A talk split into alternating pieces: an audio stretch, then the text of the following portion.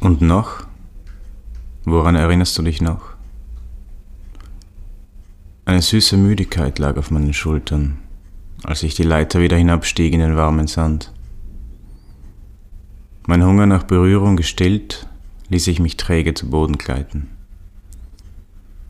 Ich legte meinen Kopf auf meinen Unterarm. Minuten oder Stunden später erwachte ich von einer Hand, die grob in meinem Gesicht tastete, über meine Stirn fuhr, mein Haar zerwühlte, einen prüfenden Finger in meine Nasenlöcher steckte, zwischen meine Lippen. Er ist es, sagte jemand. Dann wurde ich von vielen Händen gepackt und hochgezogen. Ich konnte nicht erkennen, wer und wie viele es waren, denn ihre Gesichter und Leiber waren vollständig von schwarzem Tuch verhüllt. Weder eine Öffnung für ihre Augen, noch eine für ihre Münder waren in ihre Masken geschnitten.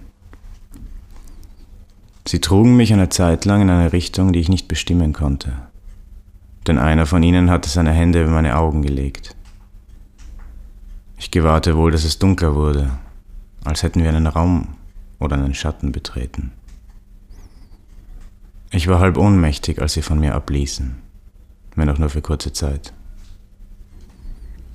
Sie hatten mir die Augen nunmehr fest verbunden, wie ich auch meine Hände hinter meinem Rücken an den Gelenken aneinander gefesselt fand. Mir fehlte jedoch völlig die Erinnerung an den Vollzug dieser Maßnahmen. Sie hoben mich auf den Rücken eines Pferdes. Ich konnte die Wärme des Tieres an meinen nackten Schenkel spüren denn offenbar hatten sie mich auch meiner Kleidung entledigt. Nur meine Stiefel hatten sie mir aus irgendeinem dunklen Grunde an den Füßen gelassen. Ich fühlte, wie mir jemand eine Schlinge um den Hals legte, mit vorsichtigen, ja zärtlichen Bewegungen. Sanft verengte sich dann die Schlaufe. Es tat nicht weh. So saß ich eine Weile.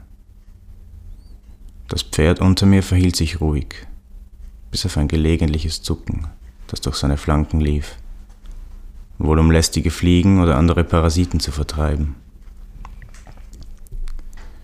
Hatten sich meine Henker vorher noch ab und zu durch kurz hervorgestoßene oder geflüsterte Kommandos verständigt, so herrschte jetzt vollkommene Stille. Hatten sie sich von mir entfernt und somit meinen Tod dem Zufall, der Ermüdung oder der Laune des Pferdes überlassen?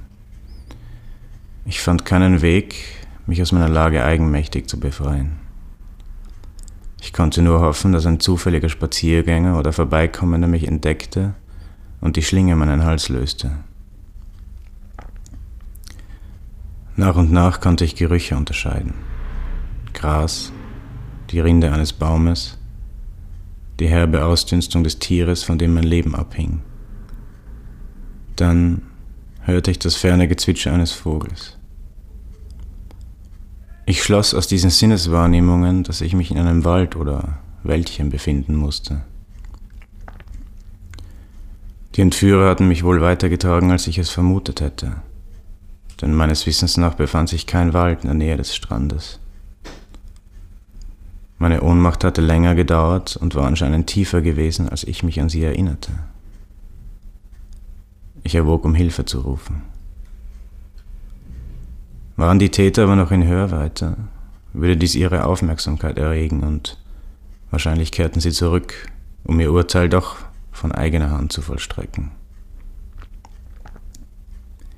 Ich war auf Gedeih und Verderb der Gnade des Glücks oder Unglücks ausgeliefert. Als das Pferd plötzlich einen Schritt nach vorne zu machen schien, stockte mir der Atem.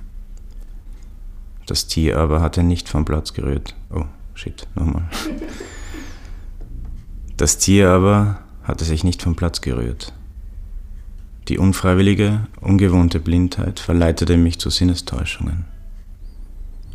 Mir blieb nicht viel Zeit. Unweigerlich würde ich müde werden. Und wenn auch das Pferd bliebe, wo es war, ich würde müde werden. Ich werde müde werden. Ich werde zur Seite kippen. Es ist Stille um mich her. Nur die Stille zählt. Ich spüre die Lichtpunkte der Sterne über die vergangene Zeit hinweg wie Nadelstiche in meine Haut. Meine Glieder werden steif. Jetzt höre ich ein Rauschen wie von Blättern in einem Windstoß.